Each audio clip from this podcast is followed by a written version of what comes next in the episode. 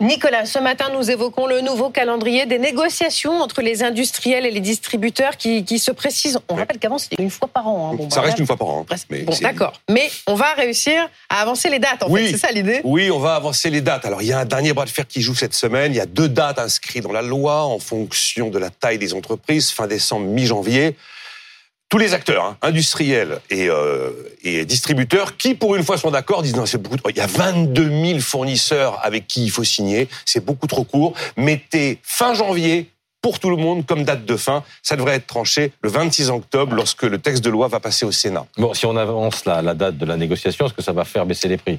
C'est toute la question. Vous vous rendez compte, il y a une musique qui s'est installée depuis le début. Oh bon, on va avancer les négociations et puis du coup, on va avoir des prix qui baissent. Il y a un credo là autour de cette histoire. Négo anticipé égale baisse de prix à la clé. Mais qui en sait quelque chose? Qui peut vraiment l'affirmer? Moi, ce que je peux vous affirmer, c'est que l'inflation décélère au global en France. Elle décélère. L'INSEE a donné des prévisions hier. A dit ça décélère au global. Ça va monter, ça risque de monter un peu les prix de l'énergie d'ici la fin de l'année. Les prix alimentaires, a priori, devraient se calmer. Voilà ce que dit l'INSEE hier. Hein. Mais on n'imagine pas qu'on négocie pour faire augmenter les prix. On est d'accord mmh. quand même, Nicolas. Bah enfin. C'est comme si on allait négocier une baisse de salaire. Mais, tous, les ans, tous, les ans, il y a une négociation qui aboutit à quelque chose. Qui mm. aboutit à ça ou à ça. Mais la négociation, elle n'est pas faite pour aboutir à des baisses. Elle est faite pour aboutir à un prix. Faut arrêter de s'imaginer qu'on va forcément aboutir à des baisses de prix.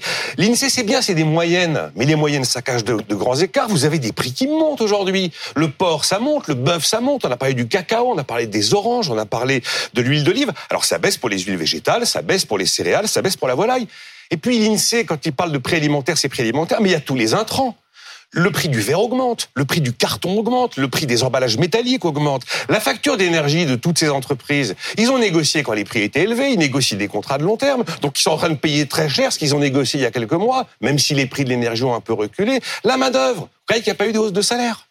La main-d'œuvre coûte plus cher. Ça aussi, c'est un élément qui n'entre pas dans la moyenne de l'INSEE. Et puis la dette, ils ont tous des dettes. Enfin, toutes les entreprises ont normalement une dette. Mais cette dette, elle coûte très cher. Parce que ça n'emprunte pas à taux fixe une entreprise, mais à taux variable. Et la remontée des taux, ça leur coûte une fortune. L'idée que les négociations anticipées vont faire baisser les prix est, à mon avis, une idée fausse. Enfin, en tout cas, la certitude que les prix seront plus bas est, à mon avis, une idée fausse.